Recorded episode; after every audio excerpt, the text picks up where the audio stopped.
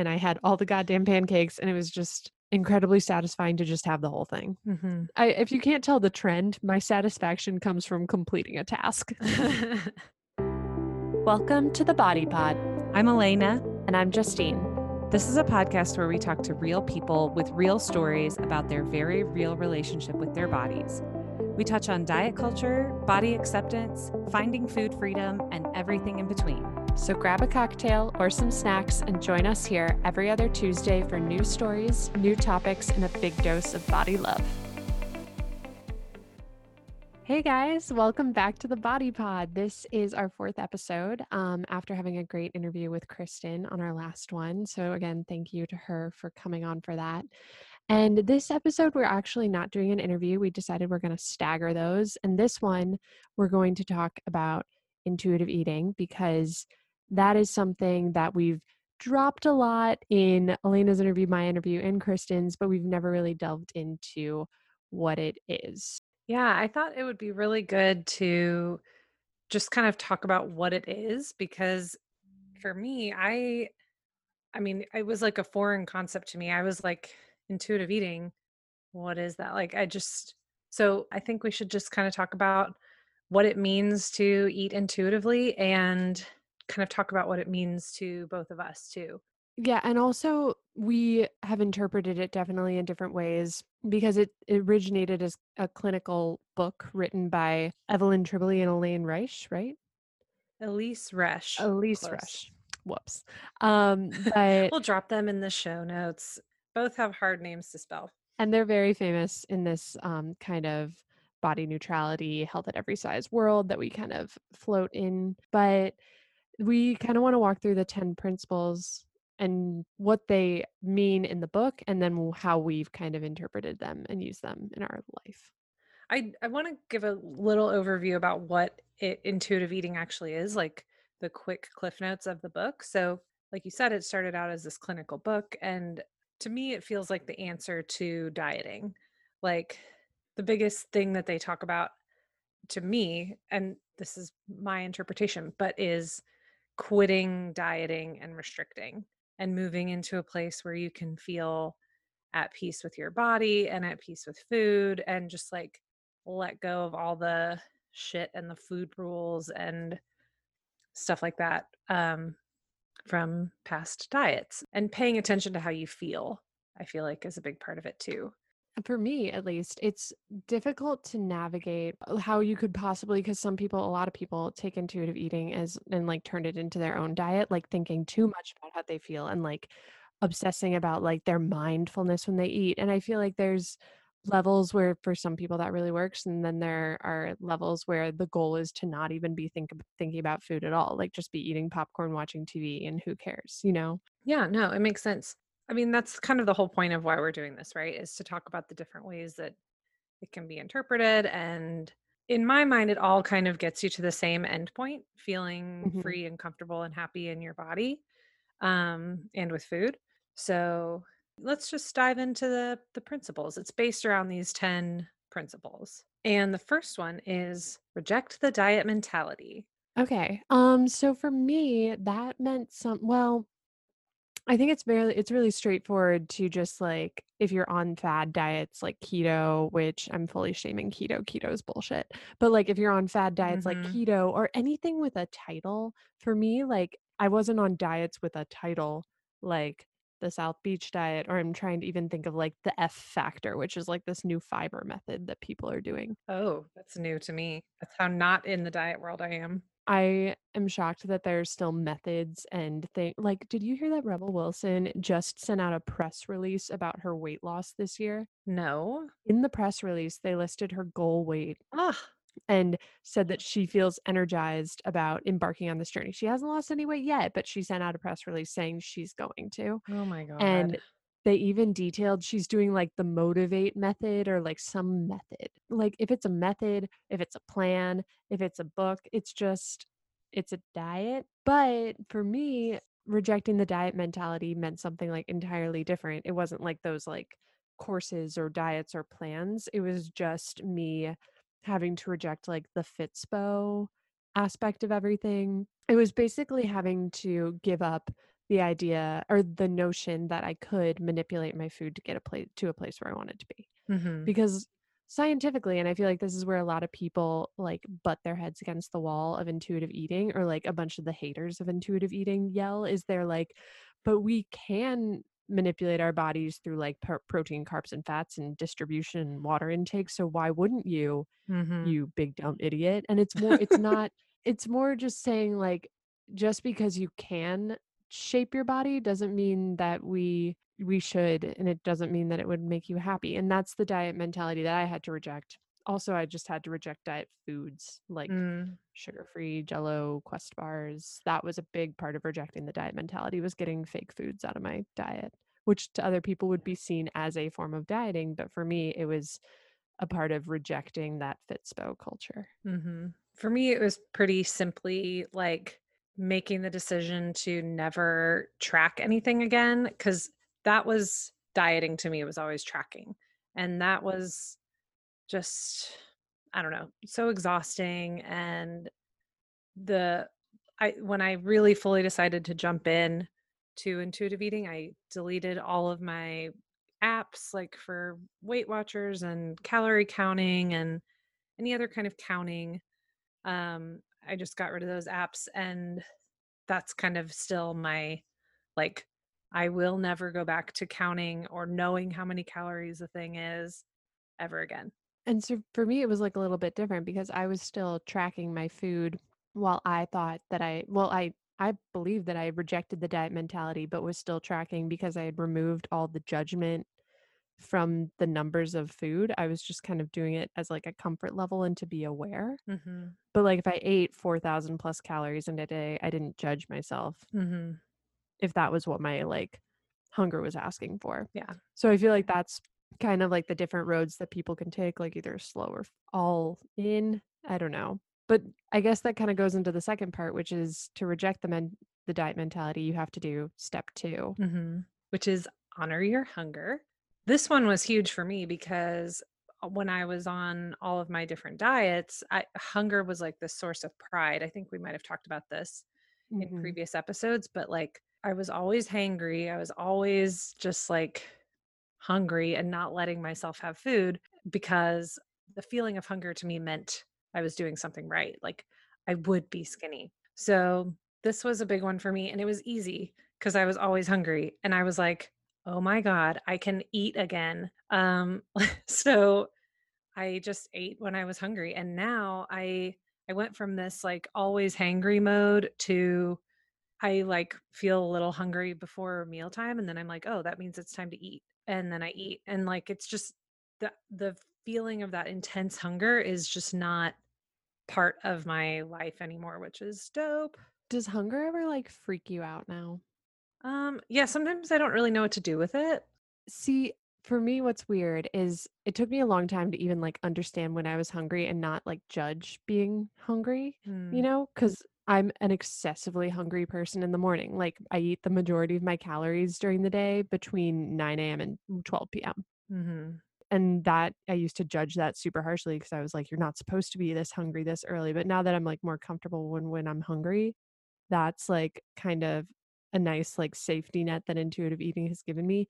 But at work, like back when I worked in an office, I'd always have snacks because now just like the idea of being hungry is just like something that I just don't want to be anymore. Like now that I can be fed, I just don't want to be hungry.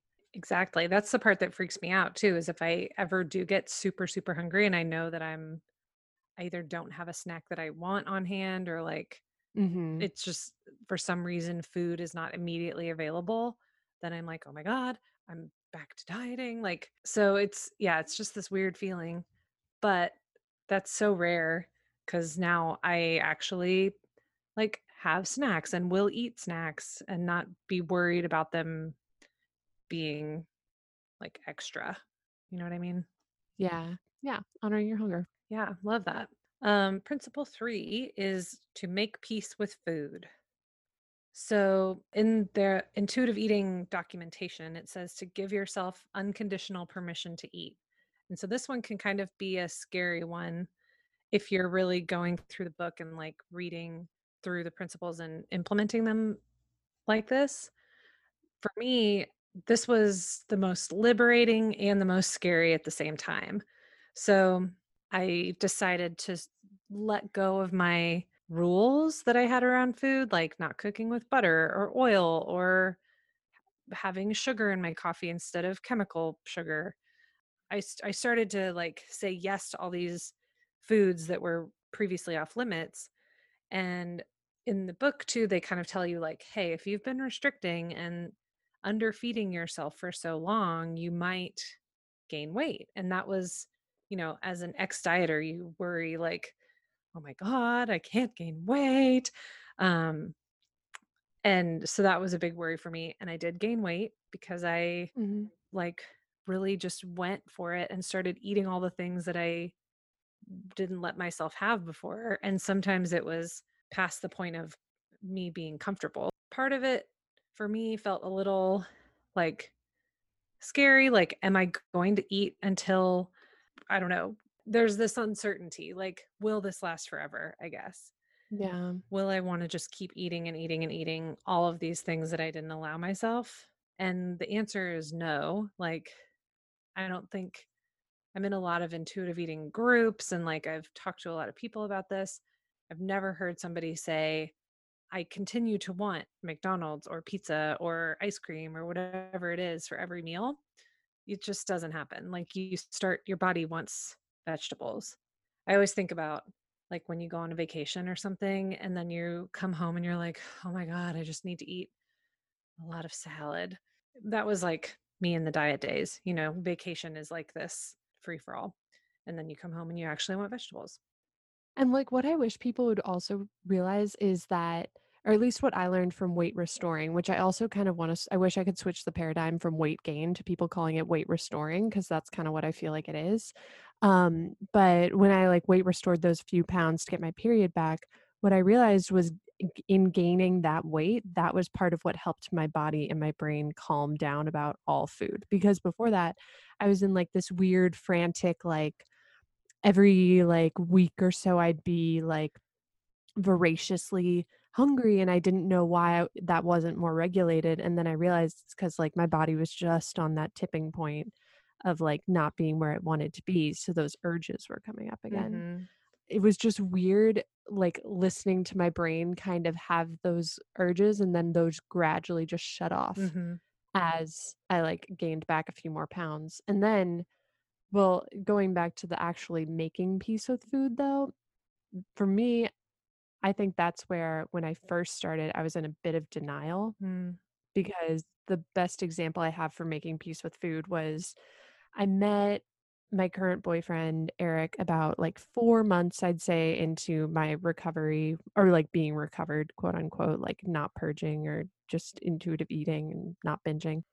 And I was, when I met him, I just wanted to give off that vibe of like, carefree fun girl, never knew what a diet was in her life, like never had problems with food, can eat pizza at 3 a.m. and like be cool.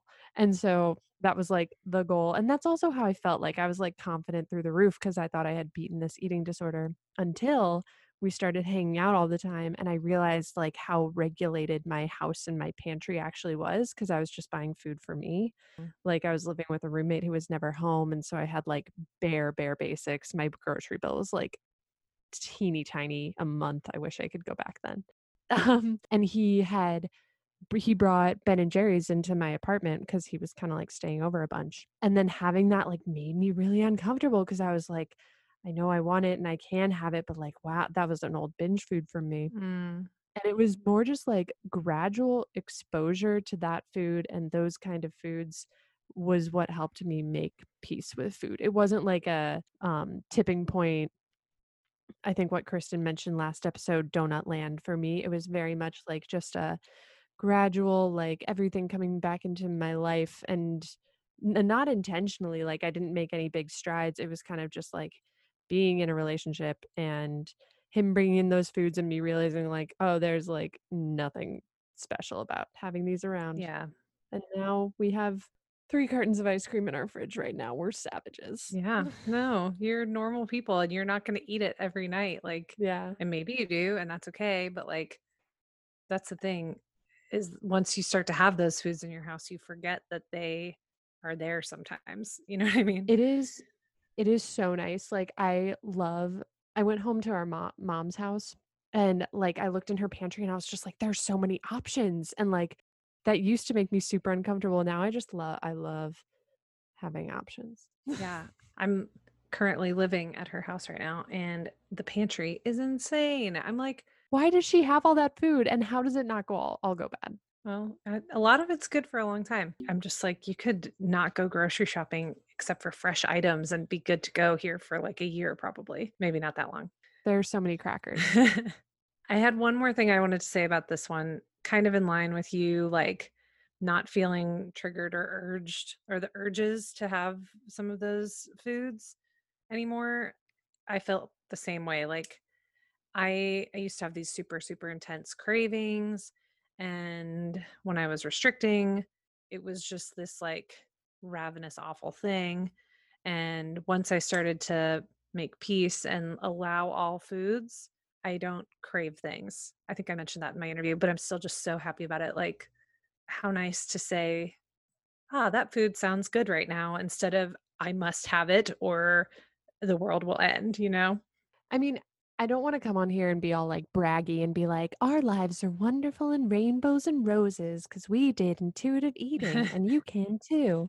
For me, there's definitely like there's still like thoughts in the back of my head about good food / bad food / shoulds and shouldn'ts. And that's also something that you really have to work through too, because we both care about being healthy and like, you know, I cook a lot. So I'm currently like in this process of recipe developing and sharing it on the internet. And I like a lot of my recipes to have like feel good ingredients in them. Mm-hmm. But at the same time, I wish people could just know that just because this recipe has quote unquote what diet culture would call only clean ingredients, which I hate, doesn't mean that I don't like eat, you know, Oreo O's in my next recipe. For me, it's trying to articulate that like you can eat really healthy sometimes and you can also eat like really unhealthy other times. And that's totally okay on either end, mm-hmm. you know, and it's still okay to have thoughts in the back of your head of like, oh, this could have been healthier. Because it's kind of just like a work through for me. Yeah. And that one's hard for me too, because I feel like I'm having a bit of a rejection of healthy foods, quote unquote. When we say healthy foods, we're talking about like oat flour, right? Quinoa, yeah, whatever. Mm-hmm. And I like a lot of that stuff, but I'm still like, okay, did I pick brown rice because it makes me feel better? Or did I pick it just because I'm trying to be healthy? Like, so I still have thoughts like that. And that I feel like kind of, I'm getting in my own way sometimes. Cause if I would just kind of listen to my intuition more, mm-hmm. Saying you actually do want this quote unquote healthy thing. That's a good segue into the fourth one though. I feel like these are like a ladder that you kind of have to build up. Yeah, that's true. The fourth principle is challenge the food police. Yeah. What does this mean to you? This one I've always had a little trouble with. Yeah. So as I was thinking about this, when we were going to walk through the 10 intuitive eating steps, sometimes I wish I could just tell people that for me, intuitive eating means eating what I want, when I want it, for whatever reason that I want it. That's a good definition. That's like, to me, that's my definition, because I feel like these steps, while super helpful for somebody who's entrenched in diet culture, do get a little too in your head or like too like detailed of you must do this and this and this and this, even if you don't have these feelings. Mm-hmm. So for me, challenging the food police. And when they say the food police, are kind of like those thoughts in the back of your head that are like, I don't eat dairy or chocolate makes me binge. Like yeah, just those good and bad foods. Or like, for me, I saw it as a, this leads to that, or I am not this kind of definition. And after I made peace with food, I didn't really have food police. So this was kind of a step that I just made peace with step number 3. Yeah. I feel a little bit the same way. I get why it's helpful and I get why it's there, because a lot of people like, could you imagine, like there are women who have been dieting for 35 years. This is like the only life they've ever known. So of course they have food police, you know? Yeah. So I get why it's an important step. Yeah. This one feels tricky because it does feel wrapped up in the previous one of just making peace with food. So I did get rid of the thoughts in my head about certain foods being good or bad for the most part. But like I just said, like I still think about what is healthy and what is not. And like, it's just kind of hard to, it's still hard to dismantle that even 2.5 years later. Yeah. Just because we're so surrounded by that. And also like your intuition is a tricky bitch because we also live in a world where there's a lot of processed food everywhere. And also I truly feel that once you're exposed to it more and more, it doesn't have that magical power that people always say. Mm-hmm. I hated that we were fed the, well, processed food like spikes your blood sugar and kills your hunger cues, so you eat more of it, which, you know, in a way might be true, but I also feel like when it's not restricted, it doesn't have that same power. Yeah, that's totally a story that society is telling us. But having all of that in our environment now is another place where things get tricky with your intuition, but I do believe that it's kind of like a gut feeling that once you make peace with food, just like becomes clearer and clearer and clearer. Mm-hmm. But we still have to work through. Yeah. So the fifth step is one of my favorites, and it is discover the satisfaction factor. To me, this is all about actually eating foods you like. And in the book too, they talk about making your eating kind of like a pleasant experience, like actually sitting at a table and not having a lot of distractions and really focusing on the food and the meal and that aspect of it, which that's totally fine and dandy. But for me, this was about like actually chewing my food and tasting it and like enjoying every bite, which mm-hmm. is amazing. And you can do that even if you're having kale. And in my case, some people don't like kale, but it doesn't have to be chocolate cake all the time. It's just fine, like actually tasting whatever you're eating, be it quote unquote healthy or a piece of cake. And see, for me, it's like kind of similar to that, but it also had to do with the types of food I was eating. Because going back to like my diety days, I would not do oil and vinegar on a salad. I would just do vinegar on a salad. Gross. Yeah, I know, right? And then like as soon as I had a salad that had like either an oil-based dressing or like oil and vinegar on it. And I was like, oh my God, I am full and satisfied. It was just like stuff like that. Like, oh God, one of my workplace lunches when I was eating like crazy restrictive amounts a day was just tofu and veggies.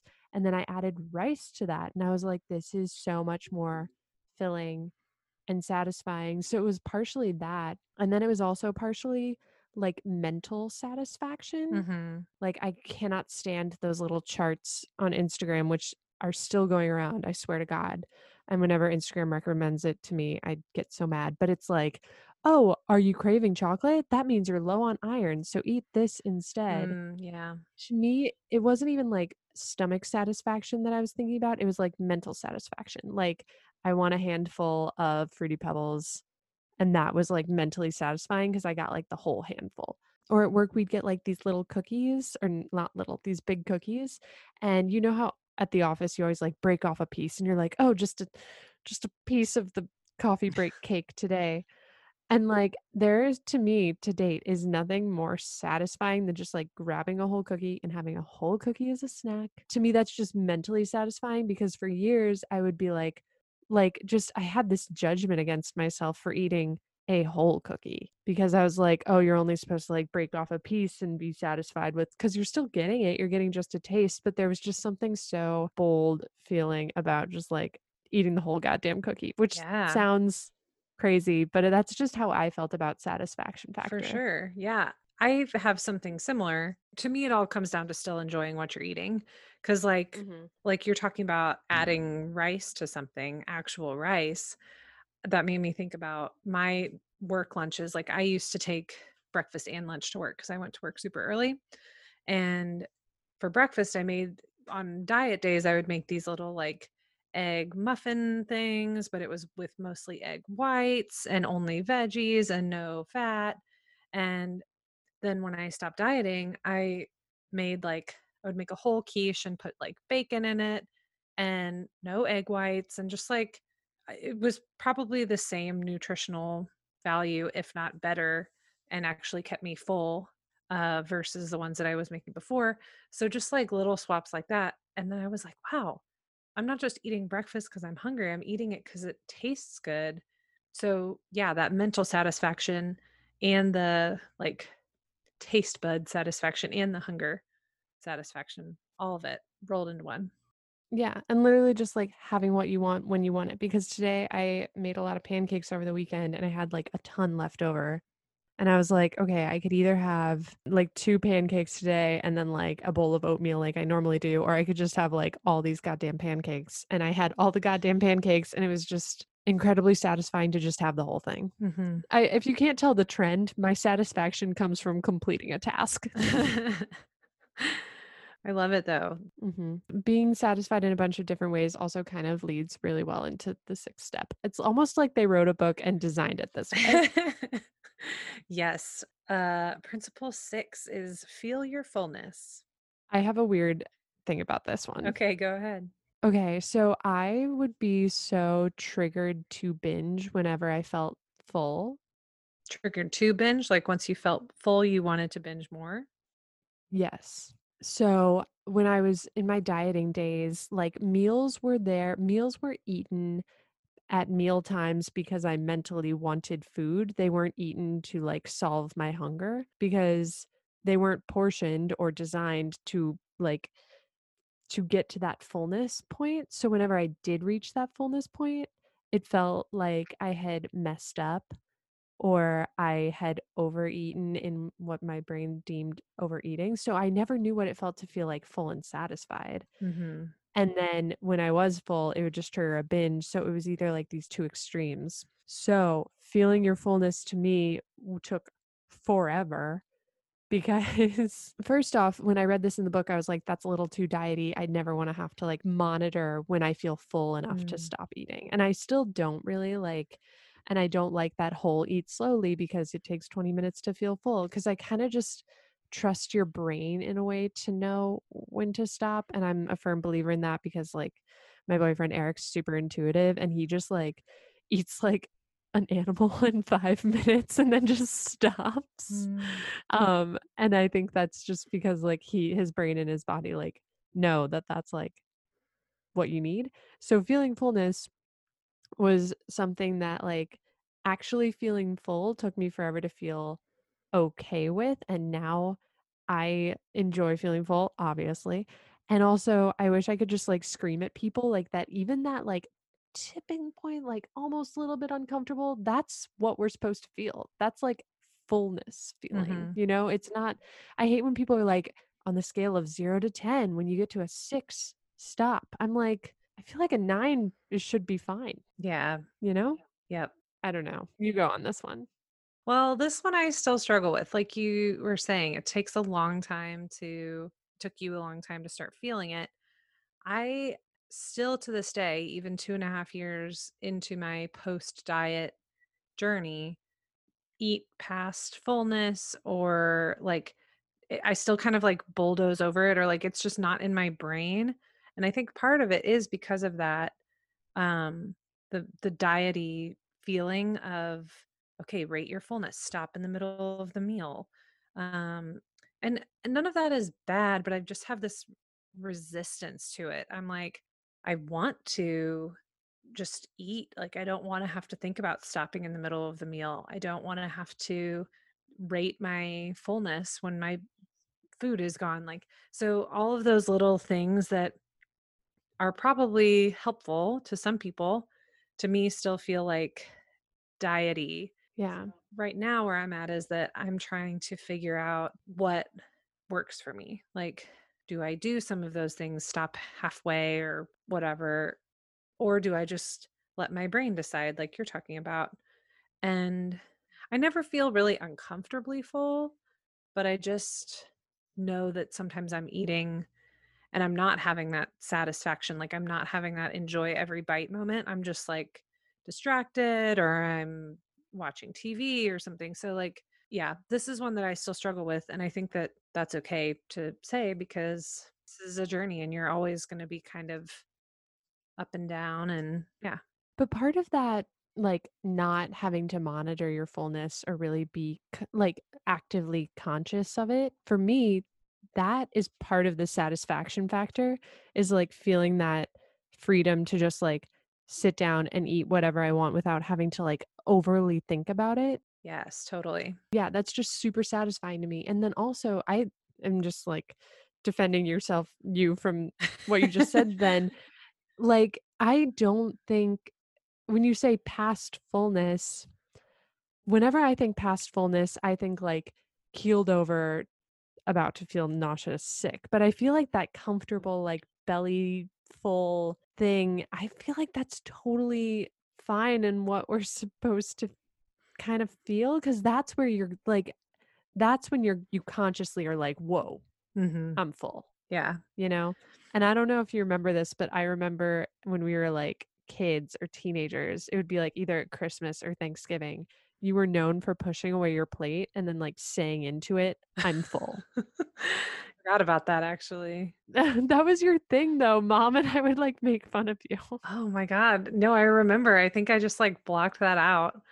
Yeah, that's so weird. That's totally diety. Well, I mean, we were super young too, and that is totally diety, but it was just funny that you were like instructing something else that you were full, even though like you weren't. Another funny thing was like in college, and this is so messed up, but since I had dieted for so long, and if you're in like for a few days, like even a few days of your dieting cycle or whatever it is, if you're in like a heavy calorie restriction range, your body makes it so that you can consume like massive amounts of food and not feel full. And that's why I was able to binge like up to like 6,000 calories so easily, is because like my fullness cues were just depleted because of the restriction. So in college, I truly thought in my brain that I couldn't get full. And I told my friends that. I was like, oh yeah, I just don't get full. And that was a running joke. And they were like, LOL, we're going to take you to like an all you can eat sushi place. Ha ha ha ha ha. Because I could like house food, and it was like a funny like joke thing because we didn't talk about diets at all, and so nobody knew my like shit. So for me, for a long time, I just didn't think I could get full. So now getting full is like a very exciting thing. Yeah. What's our next principle? Our next principle is to cope with your emotions with kindness.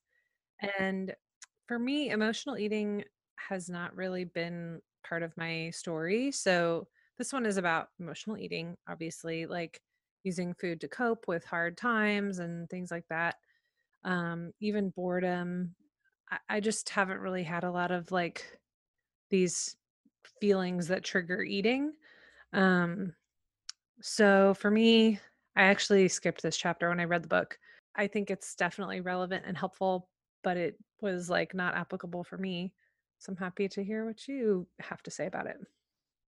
Yeah, I had a major swing with this one because when I was first restricting, then the desire for food was so strong within me, but also like that internal battle between, no, you can't have it, but oh, I so want it, was kind of all I ever thought about. So when coping with emotions or stress or anxiety, when I was dieting, I went directly to food. And that's what made me think I'm a food addict, or like, I can't be bored because I eat when I'm bored. And I would take up so many hobbies because I am a person who can't handle boredom really well, because I was like, oh, I eat when I'm bored. So I'm going to have to take up like cross stitching so that I don't mindlessly eat at night. When really, now that I have actually allowed my body to eat what it needs, I don't turn to food as a coping mechanism for anything anymore, which was a huge switch. And also like even boredom, I don't solve with eating anymore. Like sometimes it'll be like a lazy Saturday and I'll like snack all afternoon, but that's more like a just like letting myself, again, I eat what I want when I want for whatever reason I want it. And it's like, it's a lazy Saturday, and part of the satisfying part of being home is that you can eat a lot of pop chips and watch a lot of Real Housewives. But the emotional factor was interesting because at first I was like, this is the key. I need to know why my insecurities I need to solve with ice cream. And then I realized that the only reason I was always turning to food is because it was the one the easiest thing for my body to go to soothe me, because it was the thing I wanted the most, if that makes sense. Yeah, that totally does. Yeah. So like when I was restricting all week and then had a really shitty day at work, I would go home and I would binge, and I was like, oh, I'm doing this because I'm stressed out at work, and not really, it's because I needed a break. And at that time, a break for me was just forgetting about my diet and forgetting about my food restriction. So now that that's not there, it's kind of like weird, because it's weird to sit with your emotions. And also I lose my appetite when I'm sad now, which is wild. And then even like, just like anger or boredom or fear, it's not my go-to coping mechanism anymore. And also recipe developing is kind of like the new hobby that I've taken on, which I always try to wonder if I would still be into it if I didn't have a history of dieting, but we can get more into that in another podcast. Yeah, interesting.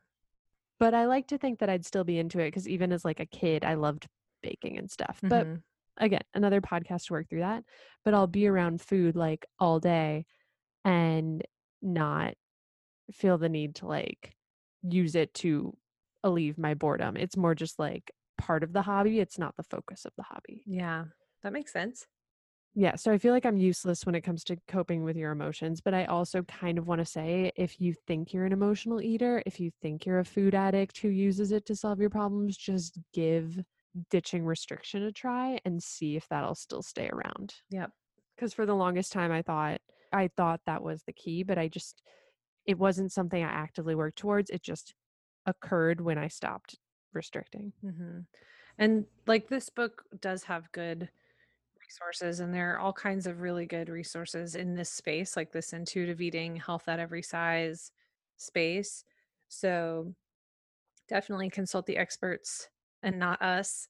And also everyone's different, because like food might be a huge, or like you might be so hard on yourself with your emotions. And that can also stem from, there's so many layers of eating disorders and how food relates to emotions through that. So don't listen to us, but like kind of listen to us. Yeah, for sure. I like to journal. Take that for what it's worth.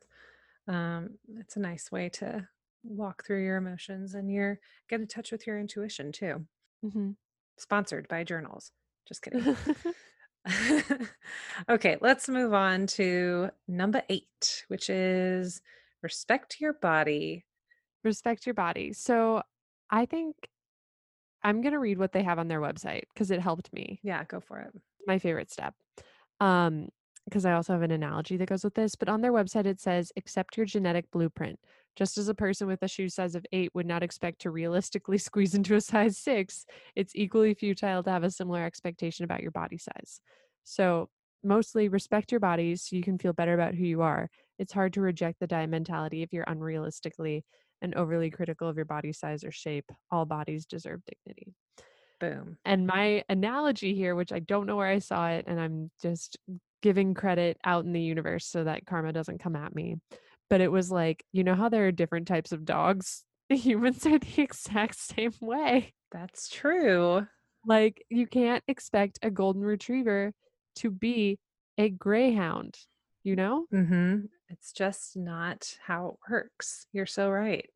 And also, all dogs are adorable, and that's why we should give all respect to all bodies. So true. I think that's a great analogy. And for me, it went into like, remember when you were talking about how like buying clothes that fit you is the best thing ever? To me, that's the biggest part of respecting your body. It's just like knowing that it's a frame. It's the size frame you kind of get just based off of bone structure. Yeah. And luckily now with so many of these people who are doing this great activism work, like there's this woman I follow who I love. Her name's Katie Sturino. She did this whole campaign called #MakeMySize, and she would go to these like big box stores and go into the fitting rooms and try stuff on. And she's in a bigger body, but not that big. And it's like stuff wasn't fitting her. And anyway, check her out. We can link her in the show notes. She's my dream guest, by the way. So like putting that out into the universe. Oh my gosh. Too. Hey, Katie. Katie, if you're listening, Yeah, no, she'd be great because she can explain her campaign a lot better than I can. And yeah, she was a huge inspiration for me, knowing that like stores don't always make stuff that fits normal people. Like they're made to be mass produced. They're not made to fit every body. Even some smaller bodies, stuff doesn't fit right on. Like, so what I'm getting at is there are lots of people like her who are actually making their own lines of stuff that is more fitted to people of all bodies. So there's just like a lot more options now. It still takes a lot of digging, but I feel like now more than ever, and hopefully continuing on, there'll be myriad of options for people to, of all body sizes, to like find clothes that they love that actually fit them. Yeah. And with sustainable fashion, I get more and more hopeful every day that we're going to find a way to dress all bodies in a good way, you know? Hell yeah. This one too, respect your body. I wanted to talk about, there's this idea floating around that you have to love yourself. Like you have to love your body. It is required. If you're part of this anti-diet culture, then you must love your body as it is, no matter what. And I think that not enough people are saying it's okay if you're not like in love with your body as it is. As long as you, the key for me is to respect your body for what it does for you and to be at least neutral about it. Like I have days where I'm like, damn, I look so good. And then I have days where I'm like, today's just a day, but I have bad body days too, but I have them less and less. Like there's less times now where I'm like, oh God, I hate this part of myself, where when I was dieting, I had that every day about many parts of myself. Mm-hmm. So for me, respecting your body doesn't have to mean loving yourself with wild abandon. It can just be not hating yourself. Yeah, totally. Does that make any sense? Totally. And I think that makes a lot more sense to people because so many people see the body, quote unquote, positivity movement and they're like, that's a lot, you know, yeah. But it's really just all about like body respect. And also, yeah, like you said, just acceptance of one life, one vessel, and this is it. Yeah. Anything else on that one? No, I'm ready for number 9. Number 9 is joyful movement, is what I'm going to call it. And for me, this means moving your body in a way that you actually like, that doesn't feel punishing. But for me, I think I talked about this in my interview a little. Mm-hmm. I was trying to do HIIT workouts, high intensity interval training, for the longest time because it's super popular on Instagram and all these before and after pictures and stuff. And I was like, I will be that after. I will stick with this for the 12 weeks or whatever. And I hated it. I just hated it. I don't like push-ups. I don't like, and that's not to say that I might not get more into them as I build up strength in ways that I find enjoyable right now. Mm-hmm. But for me right now, that kind of workout does not work. So I love yoga. And every time I finish a yoga class, I feel amazing. It's that post-yoga glow. It's because you've just laid down for 10 minutes after a hard workout.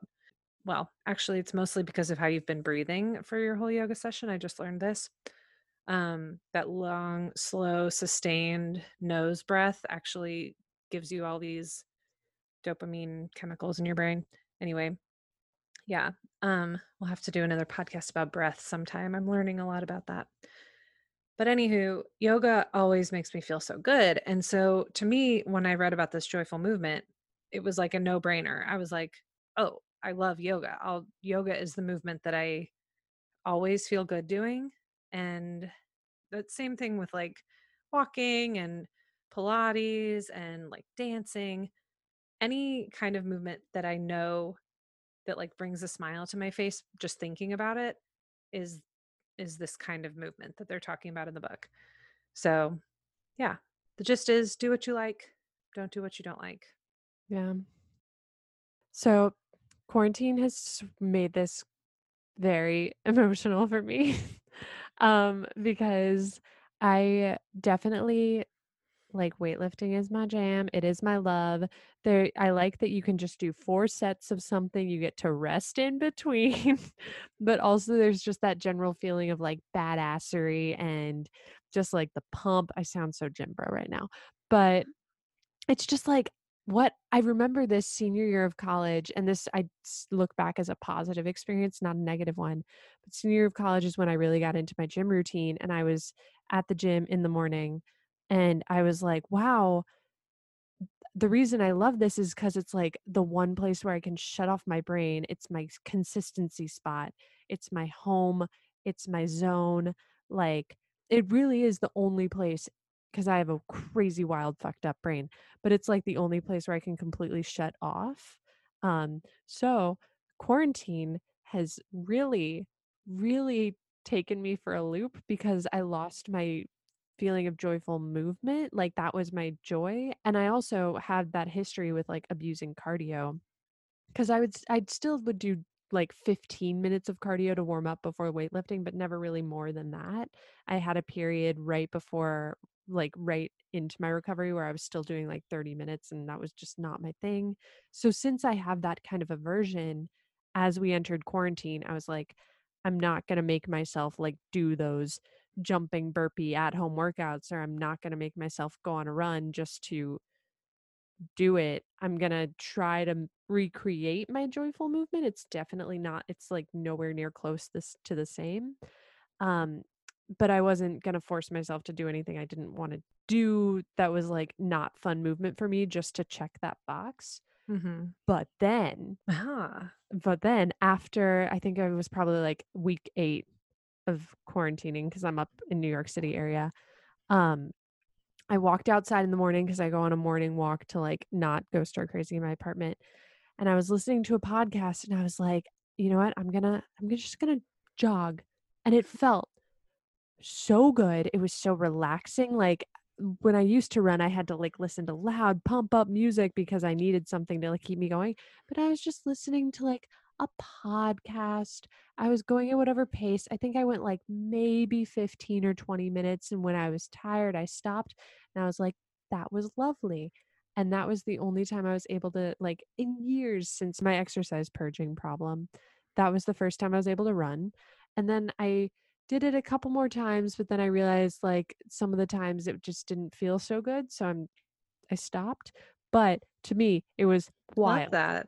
That sounds fantastic. It's just evergreen for me. And quarantine has really, really messed me up. But I just do think that everybody has a different movement style that works for them. Because like, I wish I could like yoga, but yoga does not like me. Yeah, for sure. It's just like, it's a challenging workout. Yoga is hard. And I don't get that same like joy reward that a bunch of other people do from it. I don't know. Hopefully we'll all get back to our routines someday soon. I was doing ClassPass, which I loved. It was just super fun. I like to be able to do all these different studios, and I like in-person stuff. Yeah, I do love kickboxing and Zumba too. I think those are really fun.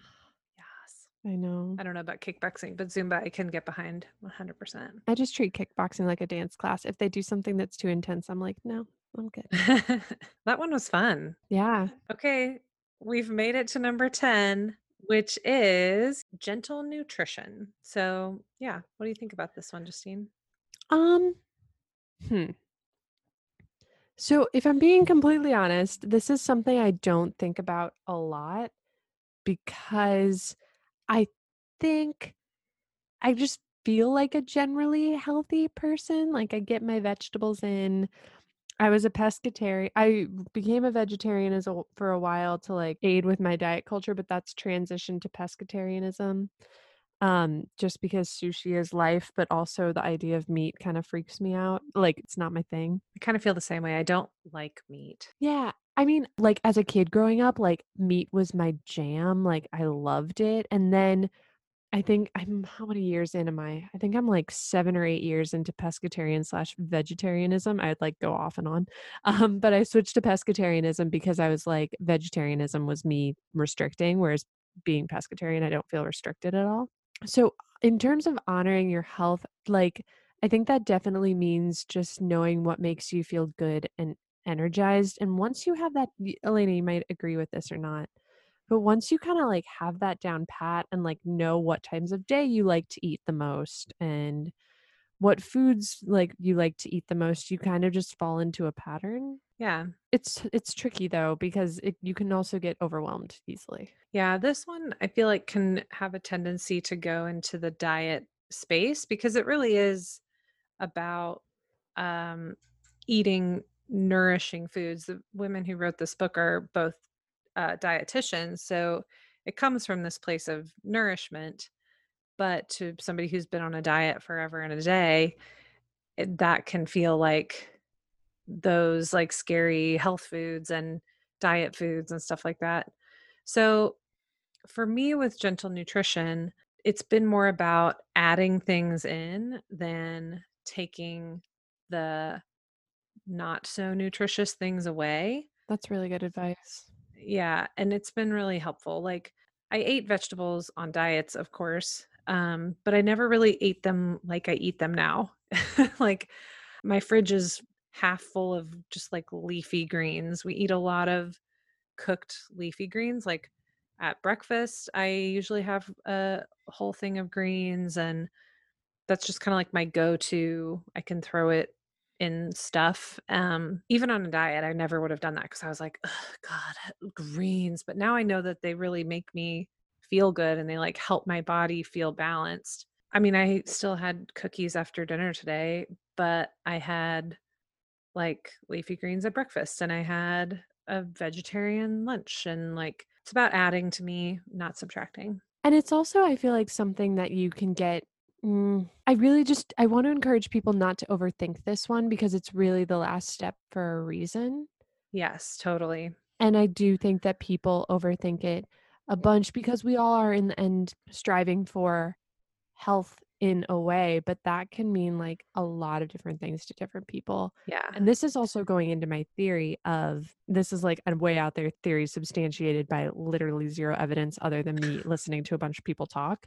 But some people, for example, keto works really well for them and they go like preaching the keto gospel, and other people, it works really poorly. And that's because I truly believe that different bodies need different like macronutrient breakdowns. And I don't want to get, again, this might be triggering for people who are still in that diety world, but I feel like I can talk about the science of it without attaching any judgment to the food because I've put the work in. But I feel like some people work really well on higher fat diets, whereas some people work really well on higher carb diets. And what I learned for myself individually is like the times of day that I need more calories versus the types of calories I need more. Like, just my theory is that you might be in a certain groups of types of humans that eat a certain way, but there's no approach that will work for everybody that people can preach in the world of health.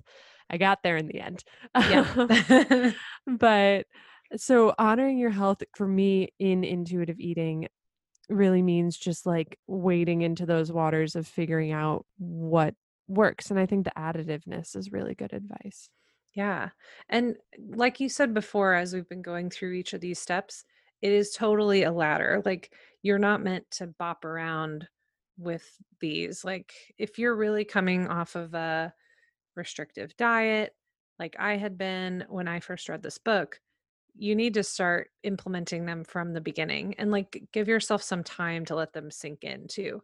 Because when I first started this, I was like, oh, okay, intuitive eating, great. I'm gonna not diet and I'm gonna lose a bunch of weight. Like when I was first starting, I still had this desire to lose weight in my head. So it was easy to start like to see principle one of letting go of diet culture and then read ahead in the table of contents to gentle nutrition and think, aha, that's the part where you lose weight. And honoring your hunger, like those like tricky ones where you can kind of like sneak around them to make them what you want. When really it's like, yeah, it's kind of, you got to start on rung one.